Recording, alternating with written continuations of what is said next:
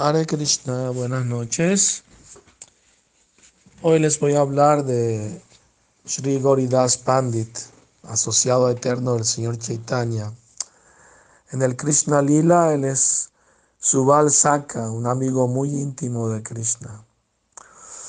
Unos meses antes de tomar sañas, el Señor Chaitanya fue a visitarlo en Ambika Kalana, donde él vivía, junto con el Señor Nityananda.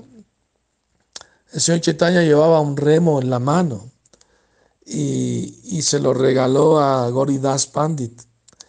Y él muy curioso le pregunta al señor Chaitanya, ¿y este remo para qué es?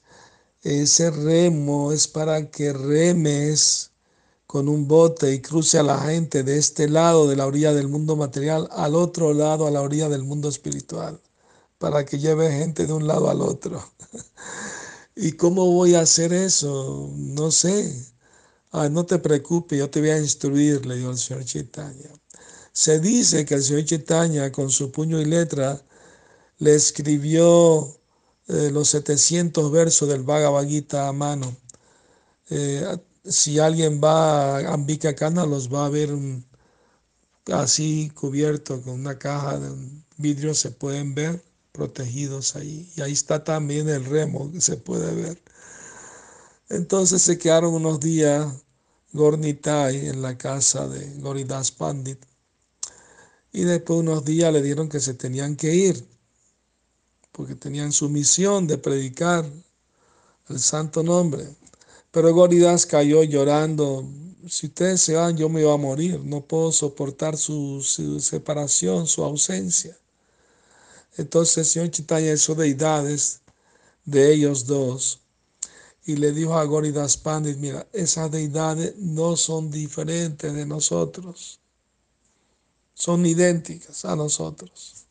Así que si las adoras a ellas, es lo mismo si lo hicieras con nosotros. Entonces Goridas Pandit dijo, bueno, si es así, entonces mejor que se vayan las deidades y ustedes se quedan. Está bien, dijeron Gorditai las deidades salieron de la casa y, Gorditai se quedaron en el altar. Pero Goridas Pandit fue corriendo atrás de ellos. No, no, no, ustedes no se pueden ir, regresen, ustedes son las deidades. Bueno, está bien. Finalmente un par de los dos se quedó.